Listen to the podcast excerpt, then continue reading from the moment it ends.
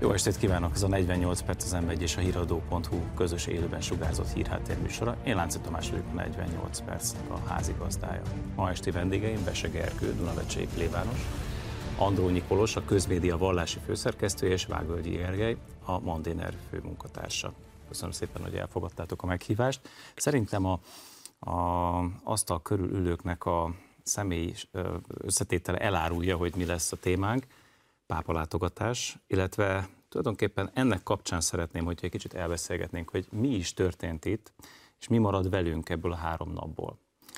Ugye tegnap a Szentpéter téri általános audienciáján Ferenc pápa felidézte a magyarországi útját, köszönetet mondott a magyaroknak a szeretetteljes fogadásért, és a beszédében két képet használt, az egyik az a gyökerek, a másik pedig hidak ez a kettő jellemez minket, magyarokat, ez az, ami nagyjából számára összefoglalja e, szimbólumként a magyarországi látogatását. Az egyik fontos gondolata az volt, hogy nagyon sok emberrel találkozott Budapesten, tényleg rengeteggel. Olyanokkal is, akiket nem is terveztek, mert ugye kiment az emberek közé, találkozott az egyszerű dolgos emberekkel, ahogy ő fogalmazott, akik büszkén ápolják a gyökereiket, így fogalmazott a pápa. E, és hogy azt tapasztalja, hogy Magyarországon a szentek kultusza, a szentek hagyománya, a magyar szenteknek a, a hagyománya nagyon erősen él.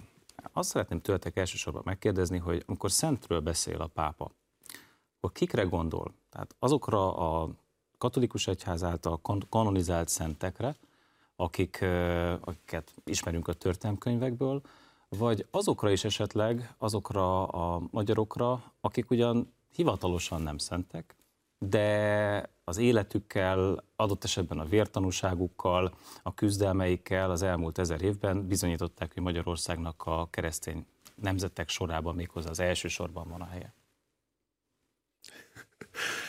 Gergely Egyhát illeti a, a szó. Az, hogy a Szent Atya mire gondolhatott, azt ő tudná legjobban megmondani, de biztos vagyok benne, hogy az utóbbi, hogy a kanonizált és a, az életszentséget megélt magyarokra gondolhatott, és mivel, hogy nem egy ismeretlen nép közé csöppent be, hiszen a repülőn hazafele utazásakor is említette a Csillében megismert jezsuitákat, a Vard Mária nővérektől Buenos Airesba menekült szerzeteseket, akik, akiknek az élet útján keresztül az egész magyar történelmet ismeri, és tudja jól az, hogy mennyit szenvedtek a hitükért, a magyarságukért, azok, akik eh, nevesítve vannak a szentek között, meg akiket ő ismer, de nincsenek szenté avatva. Tehát, hogy a Szent Atya eh, előtt a, a magyarság nem egy ilyen egy ismeretlen eh, társaság, hanem nagyon jól a történelmünket végig elmélkedett nép vagyunk, így hát a, a Szent Atyának a gondolatai a szentek között említhettem akkor így azokat, akik kivándoroltak, vagy akik életüket adták a hazájukért. Érdekes volt, mert azt mondta, hogy a, a mélyen átjárja Magyarországot a kereszténység, és hogy a magyar embereknek, ahogy ő fogalmaz, az egyszerű embereknek is nagyon mély a műveltsége. Ez engem egy kicsit meglepett, mert azért nem feltétlenül szoktunk magunkra így tekinteni. De széles merítése van most már a Szent Atyának, tehát hogy kétszer járt nálunk, de hogy Gergő atya is mondja igazából, kora fiatalságától kísérjük őt magyarok, és nagyon sok magyarral találkozott. Tegyük hozzá, nagyon sok magyarral találkozik kint Vatikánvárosban is, a színfalak mögött, különböző megbeszéléseken, rendre járnak hozzá a püspökeink is, delegációk, zarándokcsoportok, és most már kétszer járt itt nagyon rövid idő alatt Budapesten is, tehát most már tényleg van egy rálátása arra, hogy mit jelent magyarnak lenni, vagy mit is jelent a magyar temperamentum, a magyar virtus, és az a kultúra, amit mi képviselünk. Nem véletlen talán, hogy ugye nem is olyan régen egy nyilatkozatában ő tisztázta, hogy egyre inkább szeretne elmenni olyan európai országokba, amíg még ereje engedi, amelyek óriási kulturális kincseket hordoznak, de a világ talán nem eléggé ismeri ezeket a kulturális kincseket. És eljött ide Magyarországra.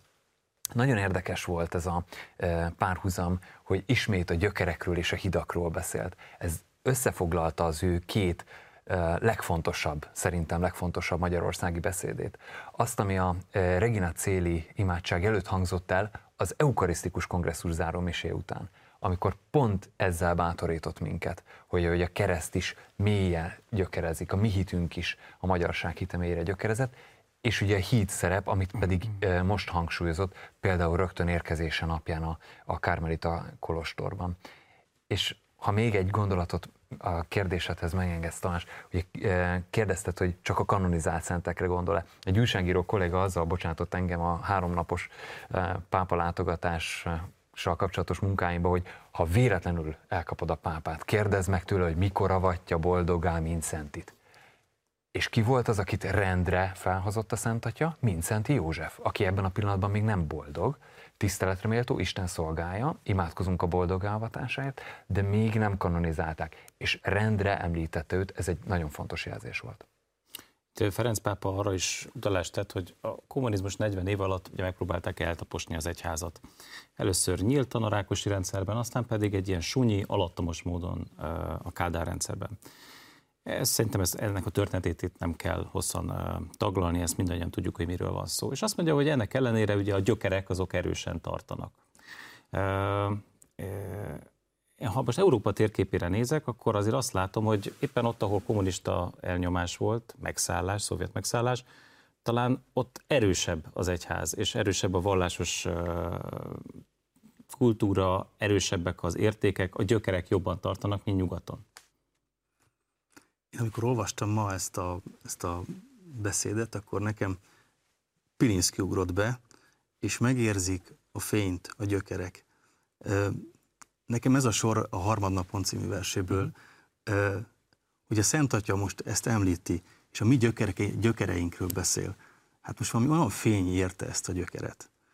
Én azt hiszem, hogy ez a három nap, ami, amiben részt, lehe, részt vehettünk, ez alatt a három nap alatt ez a fény sugárzik most be a gyökerek közé és, és értem a kulturális és a keresztény gyökeret, és értem azt, hogy a kommunizmus alatt nem tudták ezt a gyökeret megrengetni, ez, ez ott maradt. Nem lehet, hogy nálunk éppen azért erősebbek a, a vallásos érzések, és azért nem sikerült elvágni, mert tehát mégiscsak a azért a kereszténység az üldöztetésben él, nem? És pont nyugaton, ahol hát igazából direkt üldöztetésnek nem volt kitéve az egyház 40 év alatt, sok kihívás éri, de, de nyílt üldöztetés nem volt. Lehet, hogy ez, ez sokkal jobban fölmorzsolta talán a, a, nem csak a katolikus, hanem általában a keresztény felekezeteket. Én azt gondolom, hogy a, az egyház együtt szenvedett a, a népe, meg ki az egyház, a megkereszteltek közössége. Tehát mi együtt szenvedtük végig mindazokat, azt a 40 évet, amely, amely ránk tört, mert nem volt olyan társadalmi réteg, amely ilyet ne ért volna csorba, de amikor a legfontosabb mondjuk akár a vidéket, akár a családokat, akár a, az ifjúságot. Tehát gondoljunk abba bele, hogy milyen ö, erőteljes ö, lelki nyomás, vagy, vagy idéző agymosást ö, hajtott végre a rendszer, pont a fiatalságon, és hogy, és hogy az egyház igyekezett a vidéken, a városokban is tartani a lelket a, a hívekben, hogy, hogy ez véget fog érni, és nekünk pedig ö, őrizni kell a lángot. És az a láng őrzésbe rengeteg atya halt bele, rengeteg szerzetes nővér halt bele, rengeteg ö, hős családapa, családanya rokkant bele ebbe a, ebbe a fantasztikus ö, küldetésbe, amit az Úristentől kaptak, hogy őrizzék a lángot. És nekünk ezért kapaszkodunk az utolsó hajszálunkig is a, a, a templomunkba, a temetőnkbe, az útmenti keresztünkbe, a főtéren lévő Szent Háromság szoborba, a kis kápolnáinkba, mert mindegyikben ott vannak a gyökereink és a megmaradásunknak az áloga. És az, amikor akár a Magyar Falun programnak köszönhetően ezek megújulnak, akkor én látom a, az idős, megtört ember híveinken, hogy, hogy igen, ebb, még nagyapám, még ő gondozták ezt a, a keresztet, és most és megvan, és, és virágzik. Él ez a népi vallásosság egyébként? Én azt gondolom, hogy hogy egyrészt él még az időseknek, meg életbe kell tartani. Tehát, uh-huh. hogy én ö, olyan vidéken szolgálok, ahol ö, nincsenek útmenti keresztek, mert ö, protestáns többségű, de most már egy gyönyörű útszéli keresztet állított egyik hívőnk a tavalyi esztendőbe, és mi meg most szombaton este a körforgalomba egy Mária szobrot fogunk majd állítani, a béke királynőjét, mert hogy szükségünk vannak szükségünk vannak jelekre, kapaszkodókra, útmutatókra, és ahogy a Szent Atya végigment a városon, nem azt látta, hogy eltüntették a kereszteket, hogy letakarták a szentek szobrait, vagy esetleg olyan állapotban vannak, hogy mondjuk a tönkremenetel határán vannak, hanem azt látja, hogy, hogy, hogy megszépülve, életerővel, most ha lehet ilyet mondani egy építményre, vagy egy, egy szobor, egy emlékműre, tehát azt látta a Szent Atya, hogy, hogy mi, mi őrizzük az őseink kincseit. És ez fantasztikus, mert elmegyünk nyugatra, akkor vagy második János tüntetik el a köztérről, vagy kereszteket szednek le, vagy templomokat alakítanak át szórakozó helyekké. Hát ez itt nincs. Egyébként én is ezt tapasztalom. A település, ahol lakom, na az egy katolikus vidék alapvetően, vagy hát döntően az volt Titok, valamikor. Hogy hol van? Nagykovácsi, és Nagykovácsi, hát egy sváb település volt, aztán ugye a második világháború után nagyon sok családot kitelepítettek, uh, de a keresztek ott maradtak, de egy az hiányzik, egy pontosan hiányzott. Amikor bejöttek a szovjetek, akkor az első dolguk az volt, hogy Nagykovácsi határában volt egy kereszt, és azt szétlőtték. De 70 évek később most visszaépítették. Úgyhogy tehát ez meg, megvan, abszolút a, a, én is ezt tapasztalom.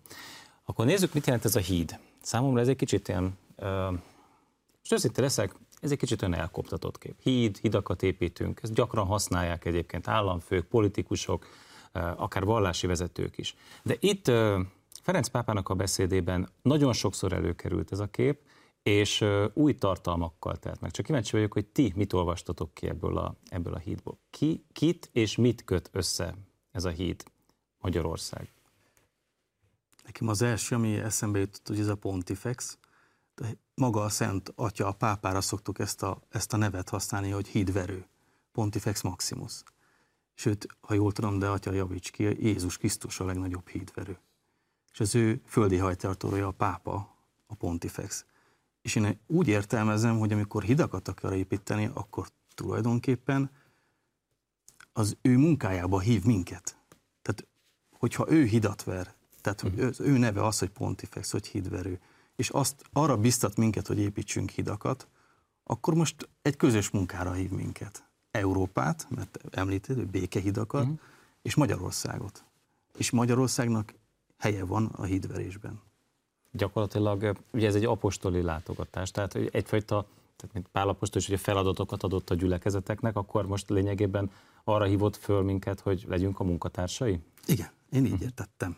Uh-huh. Béke, tehát a békében való hídverés, és még mi? Mert szerintem ez egy több volt, még ennél is több volt ebben. Ugye a pápai szolgálatot szokás erre például a közmédia podcastjában is felhívta a figyelmet Érszegi Márka úr, a Vatikán szakértő az Agapé Pluszban, hogy szokás egységszolgálatnak is nevezni. Tehát hívott arra, hogy egyre jobban elmélyüljön, és újra és újra visszautal arra, hogy nálunk ennek él a kultúrája, egyre jobban elmélyüljön az egyházak, a felekezetek közötti párbeszéd, kelet és nyugat egyházai közötti párbeszéd, kelet és nyugat kultúrája közötti párbeszéd ha jól emlékszem, talán Erdő Péter utalt arra, ugye a köszöntő beszédében, hogy mi vagyunk talán itt a, a nyugati kereszténység legkeletibb vonulatán, itt élünk a keleti határon, és reflektált erre a Szent Atya a Kossuth téren, hogy no hát, hogyha itt vagytok határon, milyen szép dolog, hogy a határ az nem csak elválaszt, hanem egy lehetőséget ad a hídverésre, a párbeszéd kultúrájának elmélyítésére. Persze ez nem egy felületes lózunk, ugye szívesen használjuk ezt az út, hogy legyen párbeszéd közöttünk, építsük ennek a kultúráját, majd jól lebékepapozzuk meg, propagandistázzuk egymást a sajtóban, nem, ez a valós párbeszéd, a hiteles párbeszéd, ahol szükség van arra, hogy kelet és nyugat például hallja egymást, vagy akár két magyar keresztény értse, hallja egymást, és képes legyen leülni egy asztalnál, megbeszélni a dolgokat. Hogy üljek erre a gondolatra, tehát az, hogy én, mikor hazatértünk a vasárpi Szentmise után, akkor én mind a három falumban miséztem utána, és pont ezt mondtam nekik, a kedves híveknek, hogy amit Edő Péter Bíboros atya mondott, hogy a periférián vagyunk. Sok szempontból vagyunk mi Európa akár perifériáján, de hogy mi keresztények kisebbségben vagyunk itthon. A társadalomban, a társadalomban. Ezt ki kell mondani. Én kisebbségben vagyok a hívekkel a településeken. És nekünk ez is kicsiben feladat, ez a híd szerep, hogy mi igaz kisebbségben periférikusak vagyunk a saját településeinkkel, mert nincs ráhatásunk a hétköznapokra sem. Nincs ráhatásunk a, szinte a település életére sem, mert olyan kevesen vagyunk, akik mondjuk aktívan vagy, vagy hitüket felvállaló keresztények, de nekünk óriási lehetőségünk van az ember-ember közötti híd, és az ember és az Isten közötti hidak megtalálásában. Hogy amikor a munkahelyen ö, látod, hogy feszültség van, akkor te legyél az, aki próbált összekötni őket, vagy amikor a családok nem beszélnek, vagy a szomszédok nem beszélnek, vagy, vagy feszültség van a település egyik fele, másik fele között. Tehát, hogy, hogy nekünk nem az árkok ásásába kell részt vennünk, hanem épp ellenkezők a betemetésbe, és ebben ez a híd szerepben, és, és ezt próbálom a, a híveknek a vasárpi Szentmise óta, óta újra, újra közöttük vagyok, hogy, hogy, hogy na akkor ebben mutassuk már meg, hogy ezt hogy kell csinálni, és, és szerintem minden, sok éven keresztül fogjuk még az egyházközségekben ezt a találkozót, ezt a pápa látogatást kiértékelni, a gondolatokat tovább vinni, és, és megvalósítani a, a Szent Atya álmát piciben lenne. Amikor azt mondod, hogy nehéz a feladat, mert hogy kevesen vagytok, és ott van egy, egy világias közösség, ugye hozzájuk kell megtalálni az utat, azt hiszem ez is az egyik keresztényi küldetés, tehát végül is ez egy térítő vallás, hogy ez milyen nehézségekbe ütközik. És azért kérdezem, mert azért, most azért na, na, nagy, a, nagy a kihívás, tehát mondjuk Kolos, rád nézek. Tehát te egy vallási főszerkesztőséget viszel hogyan lehet artikulálni a, az egyházak véleményét? Ráadásul te egy állami vállalatnál, a Magyar Köztelevíziónál dolgozol, különféle felekezetek üzenetét próbálod eljutatni mindenkihez. Hát elsősorban a hívekhez, de azt hiszem, hogy mindenkihez. Ez egy kihívás. A óriási kihívás. Persze, hát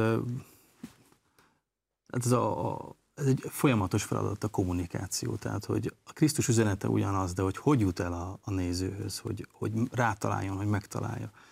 Hát ez egy óriási feladat. Tehát, de ebben szerintem... most szerintem segítséget kaptál ezzel a látogatással, nem? Tehát, hogy nem tudom, mennyien nézték ezt a műsor, ez, ez műsor folyamat tulajdonképpen. Hát a legnézettebb a Kossuth téri Szent Mise uh-huh. volt, ott uh, 400 ezeren, 360 valahány ezeren nézték majdnem végig. Uh-huh a csúcs az valami 400 valamennyi ezer volt, nem emlékszem pontosan, de hát két millió nézőhöz jutott el most ez a, ez a közvetítés, tehát óriási, óriási uh-huh. feladat volt, és nagyon nagy meló, de eljutott ennyi háztartásba, online, mindenféle felületen, tehát itt ugye uh-huh. a rádió, Magyar Televízió, Duna Televízió, uh-huh.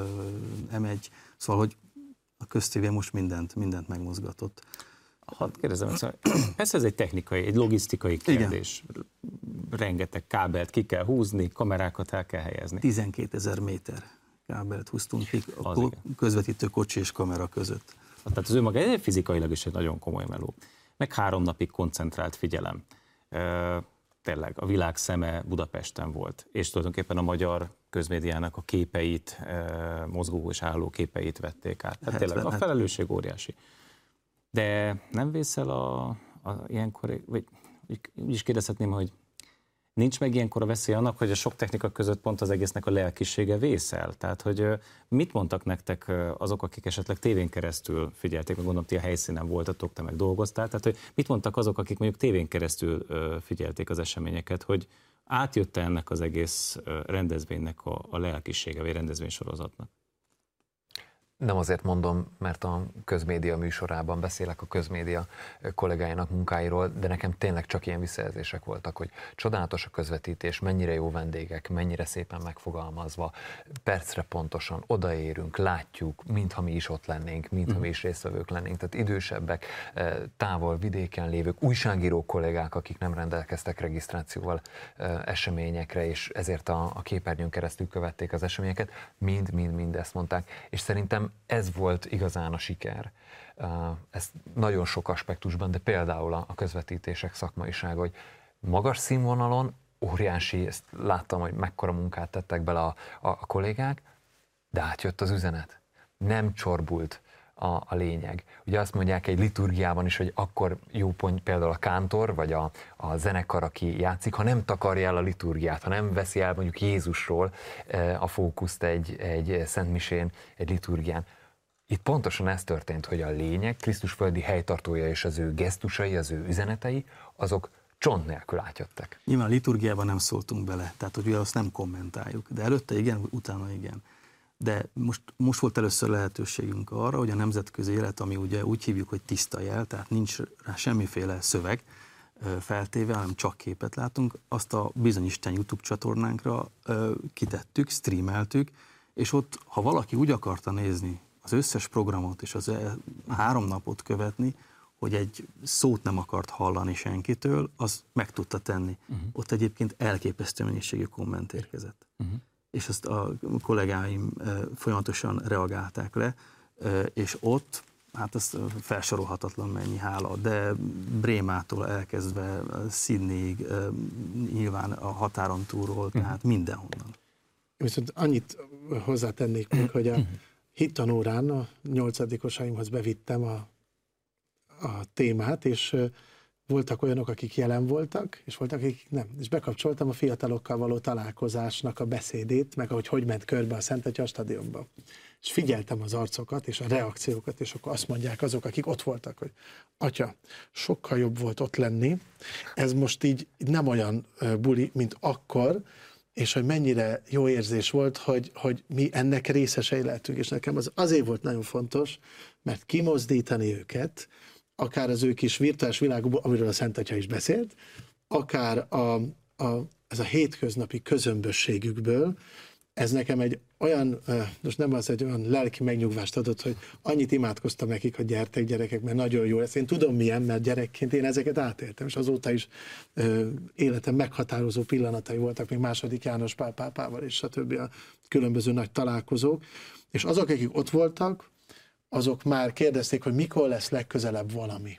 És mondtam, hogy majd lesz egyházmegyei találkozónk, Petőfi szállása, pünköskor, oda is megyünk. Tehát, hogy, uh-huh. hogy kilökni és kimozdítani, két év Covid, a, a, ez az egész szekularizált társadalmi közöny, ebből ki, ebből ki uh-huh. szálljanak. Ez Pont ezt egy akartam kérdezni, ugye, hogy csak az, hogy egy percünk van, de megpróbálom röviden meg föltenni a kérdést, hogy ugye a rúdugró nem, nem tud mindig a léc fölött lenni. Tehát ez a három nap, ez tulajdonképpen egy ilyen elnyújtott pillanat volt, akkor a rúdugró ott van fönt, és, és mindenki feszülten figyel.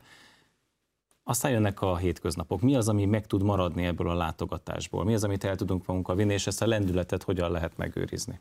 Ezt a kérdést kéne fél percben megválaszolni. Kezdjük onnan. a lendület, a lelkesedés. Uh-huh. Tehát eljött egy 86 éves szentatya, akit nem a lendület szóval szoktuk azonosítani, de mégis lendületes volt. Miért? Mert a lelke fiatal. És rámutatott arra például a paplászlóban 11 ezer magyar fiatal jelenlétében és közreműködésével, hogy az egyház él, az egyház fiatal, és dobog a szíve nagyon erőteljesen. Na ezt tudjuk elvinni magunkkal. Most egy rövid szünetet tartunk, a beszélgetést a hírek után folytatjuk. 48 percben tartsanak velünk a második részben is.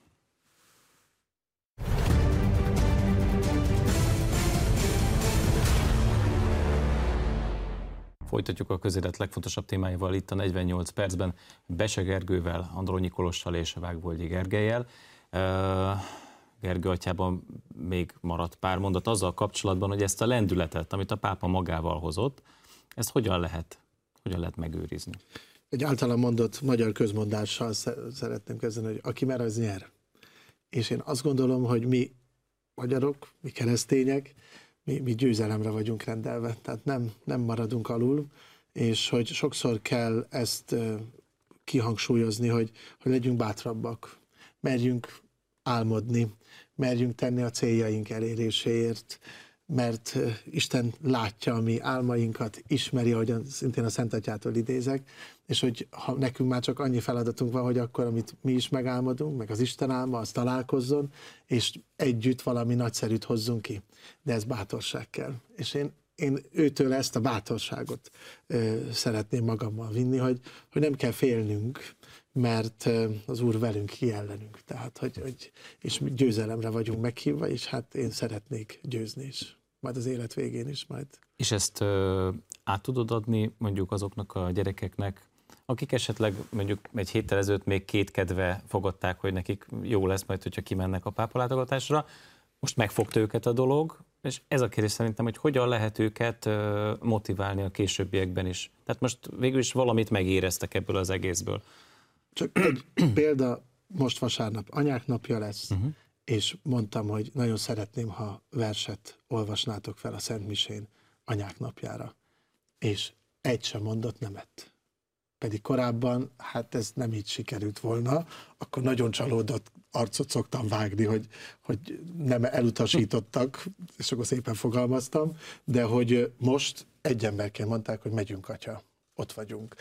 És hát én ezt látom bennük, hogy ez a tűz most úgy elkezdett bennük úgy lángra lobbant valami, és azt most táplálni kell programokkal, lelki dolgokkal, testi, lelki, hogy meghívni őket egy bográcsozással plébániára, elvinni őket egy karitatív munkára, nyári tábor. Tehát nekem már ezer dolog van a fejemben ilyen Gergő atyás pörgéssel, de hogy, hogy, hogy muszáj. Tehát ezt a lendületet, ezt most meg kell, hogy fogjuk, és, és erre a hullámra most rá kell ülnünk, mert, mert nem hagyhatjuk, hogy ez a fantasztikus ö, muníció, mivel a Szent Atya ellátott bennünket, az feladat nélkül maradjon.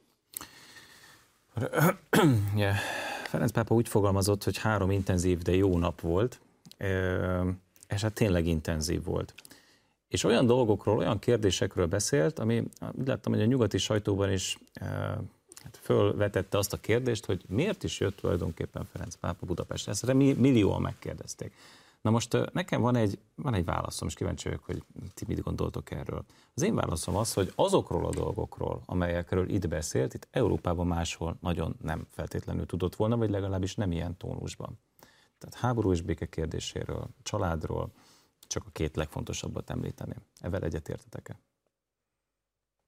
Mélyen. Mélyen egyetértek. De ezért jött, mert itt lehet szabadon beszélni ezekről a kérdésekről? Alapvetően szerintem És azért jött, mert ő, ő megígérten. Uh-huh. Tehát tapasztalt itt valamit 2021. szeptemberében, ami, ami már rendkívüli volt. Ennek van köze egyébként a, ahhoz, amit mondtál, hiszen a, a családpolitikánk arra akkor egy szélesebb rálátással bírt, és, vagy akkor kezdett szélesebb rálátással bírni a családpolitikánkra, és megfogta őt. Mint hogy nagyon sok szakpolitikánkról azért ő időről időre tudott már friss dolgokat, és most ezt a ígéretét, amit akkor tett, ez beváltotta. De ennek, tehát nem lehet ezt a kettőt teljesen elválasztani egymástól. Itt tényleg egy olyan közeg van, ahol mondjuk, ha kimegy az ember pápát nézni, akkor nem egy celebritást ünnepel, hanem tényleg azért megy ki sok tízezer hívő, vagy azért vannak ott az utcán, a konvoj útvonalán az emberek, mert érdekli őket Péter utóda, mert tisztelik, szeretik, tudják, hogy milyen történelmi kapcsolódás van a Szentszék és Magyarország között, valóban, amiről a műsor első felében beszélgettünk, mélyre nyúló gyökereink vannak kultúránkban, identitásunkban, gondolkodásunkban. Ez akkor is igaz, hogyha valaki nem vallását gyakorló katolikus, vagy nem vallását gyakorló keresztény. És egy ilyen országba eljönni, és itt beszélni például kritizálva a gender elméletet, kritizálva, értelmetlennek nevezve valóban az, ugye az abortuszhoz való jogot, ez ugye idézőjelbe is tette eh, a Szentszék, eh, mert hogy Ilyen nincs, értelmetlen fogalomról beszélünk. Itt el lehet mondani úgy, hogy a sajtó képviselői nem dobálják meg paradicsommal már bocsánat. Mert értik, hogy miről beszél, mert értékeket képviselő emberekhez beszél. Nyilvánvalóan vannak értéket képviselő emberek, meg újságírók máshol is, de más, teljesen más az összhang, más az összkép. Itt, Közép-Európában egy pozitív összkép jön ki ebből. Mi értjük, mi párbeszédbe tudunk ezekkel a gondolatokkal lépni, és tőlünk nyugatabbra nem feltétlenül van így. Elmehet Vaduzba, a Liechtensteini nagyhercegségbe, ott 85% fölött van a konzervatív szavazók aránya a legutóbbi választási eredmény alapján, na de az egy 35 ezres ország.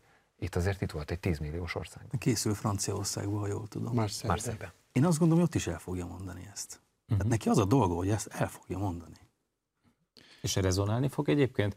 Különösen azért kérdezem, mert hát azért a francia egyházi élet, egyáltalán a, a francia vallásos kultúra azért eléggé lehanyatlott az elmúlt 200 évben, és hát Marseille ráadásul a migrációnak az egyik...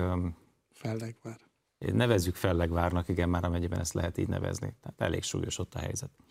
Persze nyilván a pápa hova menjen, hát oda megy gondolom, ahol, ahol szükség van, ahol nagy a szükség, a és gyógyítani kell, persze, de hogy azért mégsem ugyanaz lesz a helyzet, mint Budapesten. Tehát itt a hallgatóság, én úgy látom, hogy rezonált ezekre a dolgokra. Nem tudom, ti egyébként ott, ott voltatok, és találkoztatok vele, nem? Tehát, hogy én akarok erre annyit mondani, hogy amikor Sándor Palotánál voltunk, ott álltunk az újságírók között, és hát azért nem mindenkinek tetszett ez az egész. Én ott álltam egy német stáb mellett, azóta is emlegetem az ott hallottakat, hogy, hogy ők milyen ö, negatív felhanggal érkeztek már ide. Uh-huh. Tehát mi már, tehát még a Szent Atya meg se érkezett, ott álltunk a Gergővel a pódiumnál és vártuk, de már akkor elmondták, hogy mi milyen nép vagyunk, kinek az oldalán állunk, és az egész, ami itt zajlik, az egy ilyen kirakat, és, és még meg se érkezett a Szent Atya, még nem mondott semmit. Tehát ez a már akkor megvan az ítélet, amikor még lehetőségünk sincs védekezni. Tehát, hogy, hogy azért a nyugati sajtónak a jelenlévő tagjai azért fölhördültek. De nem csak a nyugati, hanem a drága magyar testvéreik is, akik ugyanazt a követ fújják, hogy azért nekik se tetszett minden. Keresték is azt, hogy miben lehet gyorsan fogást találni, és ott azért a helyszínen is voltak általuk megmosolyogtató pillanatok, voltak gúnyos megjegyzések, voltak ilyen, ilyen sanda egymásra nézés bizonyos sajtóorgánumok jelenlévő képviselői között. Hát igen, tehát hogy azért ki kell mondani, hogy azért itt nagyon-nagyon figyeltek, hogy egy fél mondatot is elkapjanak abból a beszédből, amivel azt lehet mondani, na most a szentek. Tudod, én azt láttam, hogy azért a, a kritikus, mondjuk úgy, hogy az egyházakkal vagy a konzervatív értékekkel szemben kritikus sajtós, mint hogyha egy jó, lehet, hogy erős lesz, amit mondok, mint hogy a cinizmusuk egy picit megrendült volna. Mintha egy, egy, egy tehát, mint hogyha érezték volna, hogy egy, az itt mégiscsak egy 2000 éves nagy szervezetnek a, a, a, a, a fejével, vagy ahogy te mondtad, Péter utódával találkoznak, vagy hát nem is így fogalmazzák meg, de én azt láttam, hogy, hogy valamiféle tisztelet azért még bennük is ébredt. Nem tudom, lehet, hogy én akartam ezt így látni, de, de a cinizmus méter, mint hogy egy kicsit lejjebb lett volna csavarva. Sőt, talán az egyik vezető baloldali sajtóorgánumban, magyar sajtóorgánumban azt olvastam, hogy hát egy pillanatra úgy néztünk ki, mint egy normális ország. Most ez, mindegy, hogy ez egy normális ország amúgy is, de hogy hát mégiscsak ezt leírták. Ugye megtanultuk a saját bőrünkön azt a kifejezést, hogy a gesztusok pápája. Uh-huh. Olyan gesztusokat tett sorra Ferenc pápa Budapesten, egyes emberek és az egész nemzet felé, ami előtt egy azért kicsit is józan ember csak fejet tud hajtani, csak tiszteletet tud ébreszteni, és akkor persze tetszik a megfogalmazás, a cinizmus métert, azt lejjebb csavarjuk. Ezért voltak nagyon érdekes pillanatok, tehát volt olyan portál, ami a Szent István Bazilikai pénteki programot követően, amikor a pápa újra kiérkezett a térre, és ugye oda ment az emberek közé, akkor le tudta írni azt, hogy a mise után kijött a pápa. Tehát nézték másfél órán keresztül a közvetítést, és másfél órán keresztül, és nem volt senki a szerkesztőségben, aki kiszúrta volna, hogy amit most látunk, az egyébként nem egy szent mise ilyen helyzetben azért nyilván nagyon nehéz közös nevezőt találni a kommunikációs uh-huh. szférában, és megtalálni azokat a platformokat, ahol jól, jól el tudunk beszélgetni velük a pápalátogatásról, de látták a gesztusokat, ha nem is tudták, hogy mit látnak, érezték, hogy, hogy ki van itt, mi van itt és szerintem egyébként aki egy kicsit is korrekt volt, az látta, hogy micsoda szervező munka van mögötte, állam és egyház részéről egyaránt, hogy minden percre pontosan működik, fantasztikus a védelem, tehát olyan visszajelzések érkeznek a Vatikánból, a szervezők ezt, ezt elárulják, hogy ennyire egyben pápa látogatás nagyon ritkán van, nem Ferenc pápa pontifikátusa alatt, hanem sok tíz éves visszatekintésben, hogy ennyire komolyan vett biztonsági előírások és intézkedések nagyon ritkán tapasztalhatók. És most nem csak nem akarok tiszteletlen lenni az afrikai testvérinkkel, de nem csak a szudáni látogatáshoz viszonyítva, hanem még egyszer mondom, az elmúlt évtizedek sok száz pápa látogatásához viszonyítva. És megint csak amit éreznek, hogy itt rezonál a közösség. Személyes kis meg, megjegyzés vagy történet, hogy ugye én legtöbbet a vezérlőbe voltam, de egy, egy eseményre szerettem volna elmenni, és azt, oda is azért, mert hogy 10 percre gyalog lakom a, a vakok otthonához. És oda nagyon kevesen mehettek be, egy intézmény étkezőjébe voltunk, újságírók, pár kamerával ott élőjelet adtunk a szentszék kérésére és ott volt egy, hát egy olyan újságíró, akit én régről ismertem, ismerek, és, és egyébként tisztelek, de hát egy olyan orgánumtól, amit mondjuk így, hogyha be kéne sorolni, akkor mondjuk nem kormánypárti. De hát ott nem volt ez kérdés, vagy szóval, hogy ez föl sem merült, az sem a cinizmus, semmi. Mind a ketten kijöttünk a Vakok Intézetéből, megrendülten, de mind, tehát elképesztő erős volt, ahogy Krisztus helytartója ott a angyalkákkal ö, együtt jelen van, figyel rájuk, zenélnek, és ő hallgatja, és megköszöni a szemüket. És, és kijöttünk, és mind a ketten azt mondtuk, hogy hát ez, ez egy kegyelmi pillanat volt.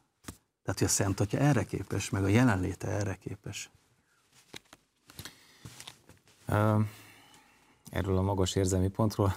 Viszont nehéz visszakanyarodni arra a kérdésre, amit már elterveztem, hogy azért a nemzetközi sajtó, hát mondjuk úgy, hogy azért eléggé koncepciózusan közelítette ez a találkozóhoz. A mainstream, progresszív sajtó tulajdonképpen két-három olyan mondatot emeltek ki, amelyel úgy érezhették, hogy ezzel borsot törnek a magyar kormány alá, óra alá, nevezetesen, hogy a pápa arról beszélt, hogy be kell engedni a migránsokat. Na most én néztem a nemzetközi sajtót, tényleg úgy éreztem, hogy hát voltak az események, amelyek megtörténtek, meg, meg volt erről egy nemzetközi tudósítás. És eszembe jutott, hogy amikor a Ferenc pápa uh, a hivatalába lépett, akkor, akkor tulajdonképpen én is, ahogy szerintem nagyon sok magyar, tulajdonképpen a nemzetközi sajtóból értesültünk, tájékozottunk arról, hogy az új pápa miről mit gondol. És akkor azért itt voltak félreértések, elég komoly félreértések. És azt gondolom, hogy talán pont ebből fakad.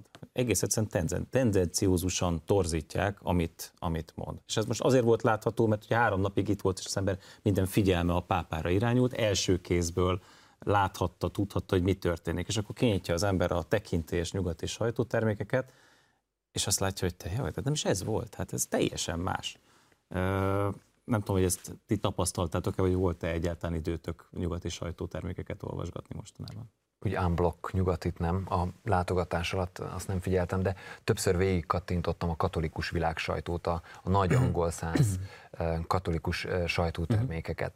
Nyilván kezdve a vatikáni hivatalos sajtótermékektől, egészen széles palettán, azért az érződik, hogy kitartozik a mondjuk úgy progresszív vonalhoz és ki a, a konzervatívhoz, de egyébként egy, egy nagyon nagy büszkeség volt végignézni a címlapokat abban a három napban, mert mindenhol az volt, hogy Budapest speech így úgy, in Hungary amúgy, legalább egy kép, ahol ott van azért a Szent Atya mellett egy piros-fehér-zöld lobogó is, és és a szónak a jó értelmében remélem van ennek jó értelme, a csapból is az folyt, hogy Ferenc pápa Budapesten, és hogy mit tanít. Tehát ezek a, ezek a sajtótermékek a keresztények elől nem titkolták el, hogy mivel szemben volt. Mhm. Kritikus a Szent Atya, mire buzdított. Rendben, de ez a, de ez a katolikus sajtó. Így de hát azért itt vannak ezek a hatalmas sajtóorgánumok, amelyek szintén beszámoltak erről. Ott azért nem ez volt a kép. Abszolút nem, sőt olyannyira, hogy így ilyen dobozba dobták őket. Tehát, mm. És ez, ez, ez, ez egy borzasztó érzés egyébként, hogy amikor a Szent Atya megnyilvánul, akkor ő ezt Krisztusban teszi. Tehát, hogy mindenki egy, egy, egy, egy alternatív, sokszor absztrakt és fiktív valóságot épít fel a mondatai vagy szavai köré. Én is ezt tapasztalom, de hát szerintem most ez egy lelki gyakorlat, hogy végigolvassuk a beszédeit, és abban csendben elem, el, elmélkedünk rajta, hogy miket is üzent, és mit mond nekem és hogy, és hogy ezt mindezt az egész megnyilvánulását, ezt, ezt Krisztusban tette, tehát hogy csak úgy értelmezhető, hogy Jézus Krisztus kapu, ugye, a nyitott kapuk, de hogy, hogy a Jézus Krisztus a kapu, akin keresztül kell menni. Tehát, hogy ezt nem lehet ennél figyelmen hagyni, tehát nem tudom, hogy bocsánat. Hát az helyzet, hogy hozott anyagból dolgozunk, tehát hogy ez a társaság, akik megfogalmaztak teljesen ellentétes üzeneteket, amiről a Szent Atya beszélt, nekem csak az jut eszembe, és a magyarországi társaikhoz, hogy, hogy hát a betegeknek van szükségük az orvosra, tehát ezért jött Jézus. Tehát, hogy ő nekik még nagyon-nagyon sokat kell lélekben fejlődni, és alakulni, és gyógyulni ahhoz, hogy az a csukott fül és a csukott szív, meg az a kemény kőszív, az, az meglágyuljon, vagy a szívük megnyíljon, és tényleg be tudja fogadni azt, hogy hát semmi másról nem beszélt Ferenc pápa, csak az evangélium üzenetéről. Tehát, hogy arról a szentírási sorokat hozta elő élő szóba, amiről 2000 éve folyamatosan beszélünk, és hogy, és hogy 2000 év óta ideológiák jöttek, mentek, az evangélium üzenete ugyanaz, ők is fognak majd jönni, menni, de bízunk abban még, hogy a, felismerik majd Krisztusban a igaz tanítót és az orvost az ő lelki bajaikra, hogy a, amiket hogy most megnyilatkoznak, abból egyszer, egyszer majd kigyógyulnak. Én hiszek a gyógyulás erejében. Az előbb már kérdeztem, és Kolos részben válaszolt is, hogy te gyakorlatilag a vezérlőbe töltöttél három napot, oda beköltöztél, de nektek volt módotok találkozni Ferenc pápával, vagy legalábbis a közelébe kerülni? A közelébe, igen. Közelébe. De szerintem uh-huh. talán Gergő volt a legközelebb hozzá közülünk. Én a Sándor Palotánál lehettem ott, ott együtt talál, láthattuk, amikor megérkezett, és nekem a Szent István bazilikában volt egy kicsit közelebbi élményem, amikor, amikor ment ki a bazilikából, és akkor szinte egy karnyújtásnyira ott voltam a közelébe, amikor a papsággal és a szerzetes közösségekkel találkozott, meg vasárnap is, amennyire az oltár, a második sorba ültem, tehát az oltár közelsége. Tehát koncelebráltál. Koncelebráltam, én a pápával koncelebráltam, igen, tehát hogy ez is megadatott, tehát hogy azért több helyen láthattam, a paplászlóba is akár, de, de hogy tulajdonképpen végigkövetve minden nap volt lehetőség, legalább a, a tekintetünk valahogy találkozott, vagy legalábbis a, a közelségét az ember megérezte. Megvan az a kisugárzása, ami sok méterre is hat. Hiszen. Tehát nem kell feltétlen vele ennyire közel kerülni, hogy, hogy érezd, hogy ő, ő milyen ember. De viszont kifejezetten kereste az embereknek a közelségét. Igen. Volt egy-két egészen váratlan húzása nektek. Mi volt a leg, legmeglepőbb ez alatt a három nap alatt? Mindenképpen a Szent István Bazilika előtti hmm. térre való, hogy lelépett, tehát ki felállt a tolószékből, és a lépcső pedig hát ő neki nagyon nehezen megy, uh-huh. és azon leballagott, hát ott se kordon, semmi, tehát ott az a biztonsági mhm. őrök megizzadtak rendesen, mert, mert hogy olyan szituációk voltak, hogy mai napig előttem van, ahol kijött a hölgy a kávézóból, és egyszer csak a pápa ott gurult, és kétszer is kezet fogott vele, ahogy felvételből, hogy el nem hitt el, hogy turistaként itt vagyok, iszom egy kávét, és egyszer csak a pápa ott van velem szembe, tehát hogy, hogy ezek olyan ö, ese, olyan történések, mint amit Szent második János Pál pápánál jegyeztek fel először, amikor a beiktatása volt, hogy ön fogta magát, és oda ment a kordon mellé a, a hívekhez, tehát hogy, hogy ez, ez, ez visszaköszön így Ferenc pápánál is. Nekem magában az, hogy mennyit állt. A, a látogatás előtt nagyon sok háttérbeszélgetésen ott voltam, egészen magas rangú emberekkel is sikerült beszélgetni, és teljes szeretettel mindig arra figyelmeztettek, hogy egyszerűen az, a kora miatt, az egészségi állapota miatt ne vegyük majd soha tiszteletlenségnek, hogy ő szint néhány lépést tesz majd maximum gyalog Budapest. Most ehhez képest már a repülőről leszállva, ugye, köszönte szépen, és elgurították a, a tolószéket, és gyalog jött oda a magyar delegációhoz, és hány és hány olyan volt, hogy lépcső ellenére, szintkülönbség ellenére, vagy fölállt, ment a Szent Mise végén, hogy szintén elutasította a, a kerekesszéket, lejött az oltár elé, elidőzött az ikonnál, elmélkedett, imádkozott, majd kifordult a papság a hívek felé és integetett. Tehát meg annyi ilyen gesztus, amiről tudjuk jól, hogy az ő állapotában óriási fájdalommal jár. Uh-huh. És ő ezt megtette értünk magyarokért. Bevallom egyébként nekem a legmeglepőbb az volt, hogy mondott egy nagyon éles mondatot. Külön ki is írtam magamnak, hogy pontosan tudjam idézni. Ezt mondja, úgy látszik, végig kell néznünk, ahogy a béke álmát éneklő kórusnak sajnálatosan leáldozik, miközben a háború szólistái törnek utat maguknak. Ez egy eléggé éles mondat. És egy nagyon-nagyon fontos kiállás tulajdonképpen az orosz-ukrán kérdésben a, a béke mellett. Beszéljünk egy kicsit erről is, hogy itt ugye ennek a látogatásnak a magyar kormány megfogalmazott célja szerint is, és a pápa megfogalmazott célja szerint is egyfajta békemisszió. Mit tudtunk meg erről a békemisszióról? Tényleg segítette közelebb kerülni akár csak egy hajszálnyit is a békéhez, ezáltal a látogatás által? Itt vannak olyan aspektusok, amiket földi értelemben nem tudunk azonosítani. Ugye mi keresztények hiszünk az ima erejében, és nagyon sok ima felszólítás történt, nagyon sok ima hangzott el a békért. abban a három napban is, már persze itthon előtte is, és meggyőződésem, hogy ezek az imák, ezek a mozgalmak most megerősödtek a pápa látogatás hatására. Tehát, eb, tehát ez nyilvánvalóan világi szinten nem értelmezhető, de keresztényként nem lehet kikerülni ennek a pápa azt mondja, hogy neki van egy béketerve. Ezt ugye nem ismertük meg, de hát ezek gondolom azért konkrétumok vannak. Lehet, hogy akár erről is beszéltek, nem tudom, hogy volt erről valamilyen nem voltunk ott azokat a négy szem közti beszélgetéseken, ahol biztos ez is szóba hát, hiszen a, a repülőn ezt elmondta, hogy nem csak a piroska és a farkasról beszélgettünk, uh-huh. hanem ott volt ö, szerintem nagyon-nagyon komoly felvázolt terv, amit a, uh-huh. a Vatikán elgondolásában a békéhez vezető út lehet. Az ortodoxiával való párbeszéd, a, a megbékélés, Hilarionnal, és aztán Kirill Pátriárka. Tehát ott sok név fölmerült, és, és azt gondolom, hogy, hogy mivel hogy itt nyitott szívre és fülekre talált a Szent Atyának a szava, mert amit felolvastál idézetet, azt gondolom nem a nyugati sajtóból szedted ki ezt a mondatot, hogy a, a béké és a háború pártia, gondolom nem, hát nem. Ott, nem ott volt főcímen, igen, hát ez valahogy sejthető volt, de hogy, hogy a, a Szent biztos, hogy ez is egy célja volt ezzel a látogatással, hogy valami induljon el a háború szomszédságából, egy olyan országból, ahol aki több mint egy éve arról beszél, hogy fegyverre nem oldható meg semmi.